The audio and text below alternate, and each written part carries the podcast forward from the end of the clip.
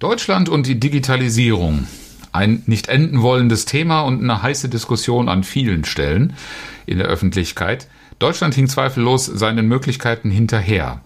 Aber das ist nicht nur ein Thema von IT-Ausstattung, auf die sich die meisten Diskussionen konzentrieren. Es gibt auch eine Menge Risiken und Nebenwirkungen für dein Team. Und darüber spreche ich in der heutigen Episode.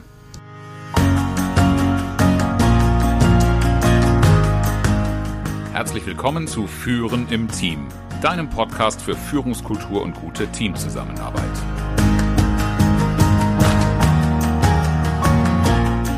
Mein Name ist Oliver Bayer. Ich helfe Teams, ihre Zusammenarbeit zu stärken und Erfolge zu feiern, ohne Verantwortung abzuschieben.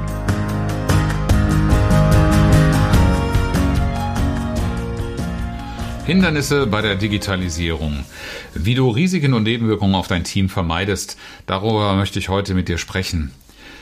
Dieser Rückstand in der Digitalisierung hat zweifelsohne auch eine Komponente, die im Investitionsstau im öffentlichen Wesen und auch in vielen Organisationen liegt.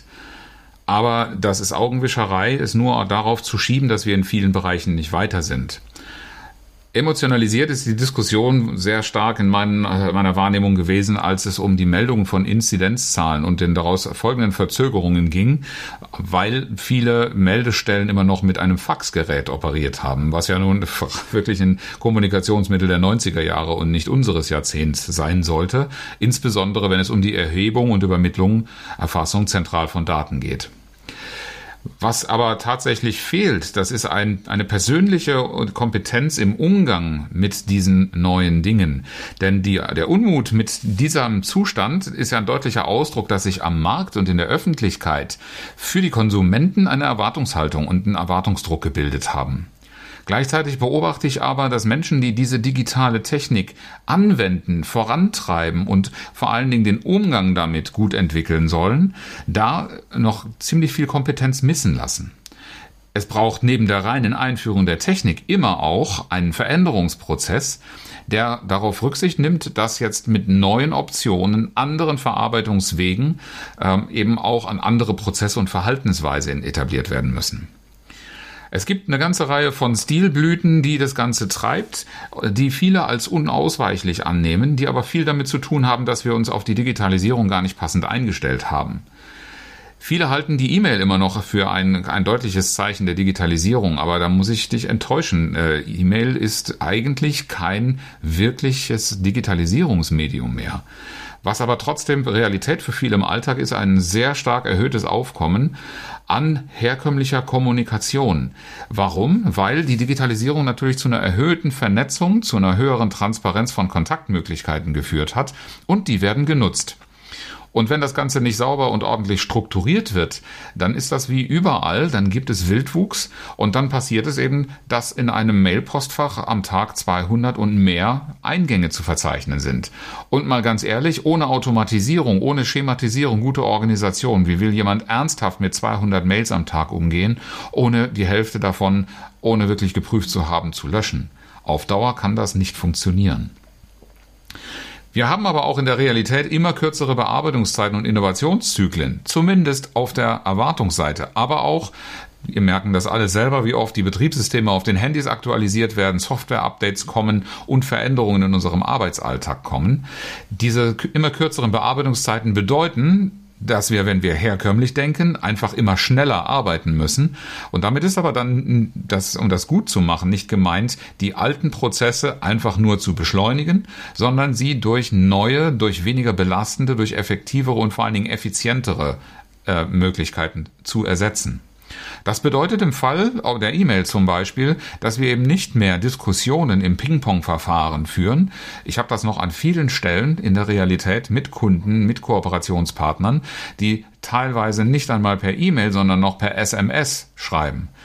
Da ist nicht an die Möglichkeiten von Messenger-Kommunikation oder von modernen Projektmanagementsystemen, äh, die Kommunikationskomponenten themengebunden beinhalten, sodass eine Auseinandersetzung über eine bestimmte Fragestellung oder eine Entwicklung, eine Einsammlung von Meinungen dann nicht mehr auf alle Antworten und der gesamte E-Mail-Verteiler einschließlich der CC bekommt den gesamten August desjenigen, der jetzt gerade etwas schreibt, nochmal in sein Postfach und das machen am besten drei oder vier an der Diskussion Beteiligte stattfindet, sondern dass wir einfach mit intelligenten Systemen zwar den gleichen Inhalt transportieren, aber mit einem viel, viel geringeren Zeitaufwand für alle Beteiligten.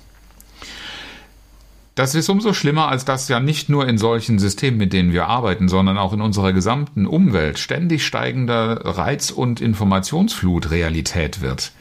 Wer von uns hat denn noch wirklich Zeiten ohne Berieselung durch Radio, Fernsehen, E-Mails, äh, ähm, äh, Smartphones in den verschiedenen sozialen Medien äh, und in seiner Umwelt? Ich behaupte, dass so manchem sogar der Rückzug, der zurzeit erzwungen ist, ähm, sehr, sehr gut tut. Zumindest, wenn das wirklich dazu nutzt, sich mehr mit Natur, mit der eigenen Umgebung zu verbinden und auch von dieser Flut ein Stück weit zu befreien. Und dann kommt natürlich auch noch der böse, böse Kunde. Und wir sind ja selbst alle solche bösen Kunden. Wir erwarten ja, dass die Dinge schnell und effizient und kostengünstig erledigt werden. Die Ansprüche von Kunden wachsen. Ansprüche an Qualität, an Verfügbarkeit, an Nachhaltigkeit, an Sinn. Wenn wir auf diese Herausforderung der real, schon stattfindenden Digitalisierung in unserer Umwelt nicht intelligent äh, reagieren, dann werden wir vor allen Dingen eins feststellen, die Belastungen nehmen kontinuierlich zu. Und das führt irgendwann, früher oder später, je nach Auslastungsgrad oder Belastbarkeit des Einzelnen, zu einer Überforderung, wenn nicht gleichzeitig auch digitale Kompetenzen entwickelt werden. Und mit digitalen Kompetenzen meine ich nicht den nächsten Softwarekurs für irgendwelche Systeme der großen Anbieter, sondern damit meine ich, dass wir über die Technik hinaus, die natürlich auch geschult werden muss, ein paar Schlüsselkompetenzen für die digitale Welt entwickeln müssen, die zwar früher auch schon nützlich waren, die wir aber heute dringend brauchen, um diese Überlastung und Überforderung konsequent zu vermeiden. Das erste ist die Stärkung jeder einzelnen Person, insbesondere der Resilienzfähigkeit. Denn die Belastungen, die ich gerade aufgezählt habe, die sind nicht wegzudividieren. Wir müssen also einen anderen Umgang damit finden, damit sie weniger belastend sind und da, wo die Belastung nicht zu vermeiden ist, auch gelernt wird, wie man sich nach der Belastung wieder regeneriert. Dazu gehört die Fähigkeit, sich abzugrenzen. Dazu gehört die Fähigkeit, Nein zu sagen. Und zwar Nein im Sinne von richtigen Prioritäten und nicht nur einfach eines Blockierens und ich will nicht. Dazu zählt auch eine gute Fähigkeit und ein bewusstes Regenerieren der eigenen geistigen und auch physischen äh, Leistungsfähigkeit und der Schaffung von Ressourcen, aus denen man schöpfen kann. Damit es im Zweifelsfall schnell geht, gemäß dem Motto Spontanität will gut vorbereitet sein, sorge einfach dafür, dass deine Ressourcen auf allen Ebenen, wo du sie brauchst, auch reichlich vorhanden sind. Bei dir und in deinem Team.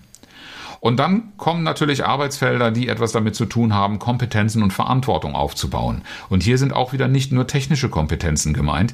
Hier sind auch Kompetenzen im Umgang, in der Entwicklung, in der äh, Findung von Entscheidungen gemeint. Das Ziel sind mündige und selbstständige Mitarbeiter. Ich kenne kaum eine Führungskraft, die sich nicht genau solche Teammitglieder wünscht die ausstrahlen, Entscheidungen gerne zu treffen und dass es also auch in der Organisation so laufen kann, dass Entscheidungen da getroffen werden, wo sie anfallen und nicht, wo sie im Sinne einer Hierarchie und einer begrenzten äh, oder ganz klar kanalisierten Machtausübung zugeordnet sind. Oftmals sind Entscheidungsträger so weit weg von der Entscheidungssituation und Notwendigkeit, dass das Befolgen dieser Hierarchie in vielen modernen Systemen einfach keinen Sinn mehr macht.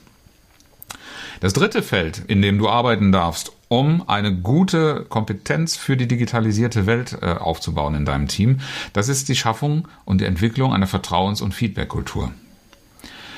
Solange jeder das Gefühl hat, sich gegen die Belastung nur schützen zu müssen und gegen Kollegen und gegen andere abgrenzen zu müssen, äh, geht natürlich auch viel Energie da rein verloren und es kommt wenig Bereitschaft raus, mitzuwirken. Diese Schutzmechanismen sind für mich viele zum Überleben wichtig. Umso wichtiger ist es, dass deine Arbeitsumgebung, deine Team- und Arbeitsatmosphäre so geartet sind, dass jeder weiß, dass er sich nicht gegen die eigenen Teamkollegen und gegen seinen Chef schützen muss. Und dazu ist es wichtig, nicht nur deinen eigenen Blickwinkel zu haben, sondern auch die Bedürfnisse und die Motivation deiner Kollegen zu kennen. Denn nur wenn die das Gefühl haben, dass diese Bedürfnisse gesehen werden und dass, wenn ihre Motivation gefördert wird, dann entwickeln sie auch den Mut, mal etwas zu sagen an der Stelle, wo du es vielleicht bisher dir zwar nur gewünscht hast, aber nie stattgefunden hat.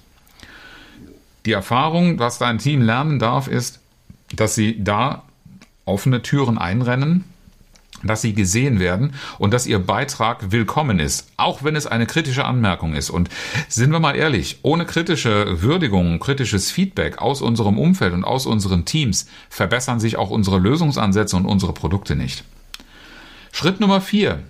Und das ist eine, ein Arbeitsfeld, das vernachlässigen viele leider sehr, obwohl es sehr, sehr viel Hoffnung, gute Gefühle, Perspektive und auch Innovation hervorbringt. Das ist das Schaffen und das Verfolgen und das im Gedächtnis behalten einer gemeinsamen Orientierung. Ich spreche hier von Visionen, von Leitbildern, von langfristigen Strategien, die ständig im Gespräch sind, die also nicht nur einmal, weil ein Beratungsunternehmen ins Haus gekommen ist und gesagt hat, ihr braucht sowas, ihr habt sowas nicht, sondern weil wir alle miteinander Leitbilder dazu nutzen können, gemeinsam drauf zu schauen, unser derzeitiges Handeln zu reflektieren oder auch wenn wir in einer Krise sind, die Neuausrichtung, den Neustart zu schaffen, weil ein solches Leitbild üblicherweise, wenn es gut erarbeitet worden ist, mit den also mit den Farben der Motivation sozusagen aus der Organisation herausgemalt ist. Und deshalb ist das etwas, was immer wieder Kraft gibt, was Spaß erzeugt und was eine positive und hoffnungsvolle, perspektivenreiche Zukunft zeigt für die man auch gerne bereit ist und auch in der Lage ist, Belastungen in Kauf zu nehmen, die aber eben auch die Energie stiftet, um die Belastungen zu schultern. Handlungen und Entscheidungen sollten immer in Bezug zu solchen sichtbaren und ständig besprochenen Leitbildern in Bezug gesetzt werden. Weil viel zu oft erlebe ich, dass zwar schöne Leitbilder, schöne Visionen miteinander äh, gemacht werden, dann geht man auseinander und das wirkt auch noch eine Zeit lang nach. Und in täglichen operativen Handeln geht dann vergessen, was für eine schöne Vision eigentlich wir gemeinsam uns einmal geschaffen und gesetzt haben. Also die Belastungen der Digitalisierung aus der Umwelt will ich damit nicht wegdiskutieren, aber einige dieser Belastungen werden durch eine geschickte Veränderung der Zusammenarbeit, und das beginnt bei der Haltung und aus der Haltung heraus natürlich auch auf andere Umgangsformen und der Veränderung von Prozessen und Strukturen, wird schon die Belastung an sich messbar runtergehen und darüber hinaus eine andere Fähigkeit, sie zu schultern, entwickelt, wenn du erstens die Resilienz stärkst, zweitens Kompetenzen und Verantwortungen aufbaust, drittens eine Vertrauens- und Feedback-Kultur entwickelst und viertens für gemeinsame Orientierung und Motivation und, Orient und, und Zukunftsbilder sorgst. Das ist ein Prozess, das wirst du nicht über Nacht schaffen, sondern das ist ein Programm, das man irgendwann mal angehen kann. Ich stehe dir gerne dafür zur Verfügung, um einen solchen Schlachtplan zu entwerfen, wie du dahin findest, wie du die Digitalisierung in deiner Umgebung besser vorantreibst, nicht nur durch ein höheres Budget für Technik, sondern durch die gemeinsame Entwicklung aller Beteiligten, die diesen Prozess gestalten, Entscheidungen und Verantwortungen tragen sollen. Buche gerne eine kostenlose Sprechstunde mit mir und wir stellen diesen Plan auf. Und wenn du möchtest, begleite ich dich auch gerne durch diesen Dschungel oder auf diesem Weg in eine verheißungsvolle Zukunft, damit ihr auch eine bessere Zusammenarbeit und Erfolge zu feiern habt. Würde mich sehr freuen. Ansonsten vielen Dank fürs Zuhören. Äh, abonniere gerne diesen Podcast, damit du auch die folgenden Folgen nicht verpasst. Und vielleicht sehen wir uns bei der einen oder anderen Gelegenheit. Zum Schluss noch das inspirierende Zitat. Heute habe ich wieder Winston Churchill mitgebracht. Mit dem Geist ist es wie mit dem Magen. Man kann ihm nur Dinge zumuten, die er verdauen kann. Herzlichen Dank fürs Zuhören und schön, dass du dabei warst. Bis zum nächsten Mal in diesem Podcast, wenn es heißt Führen im Team, Zusammenarbeit stärken und Erfolge feiern, ohne dass Verantwortung abgeschoben wird. Ich freue mich auf dich.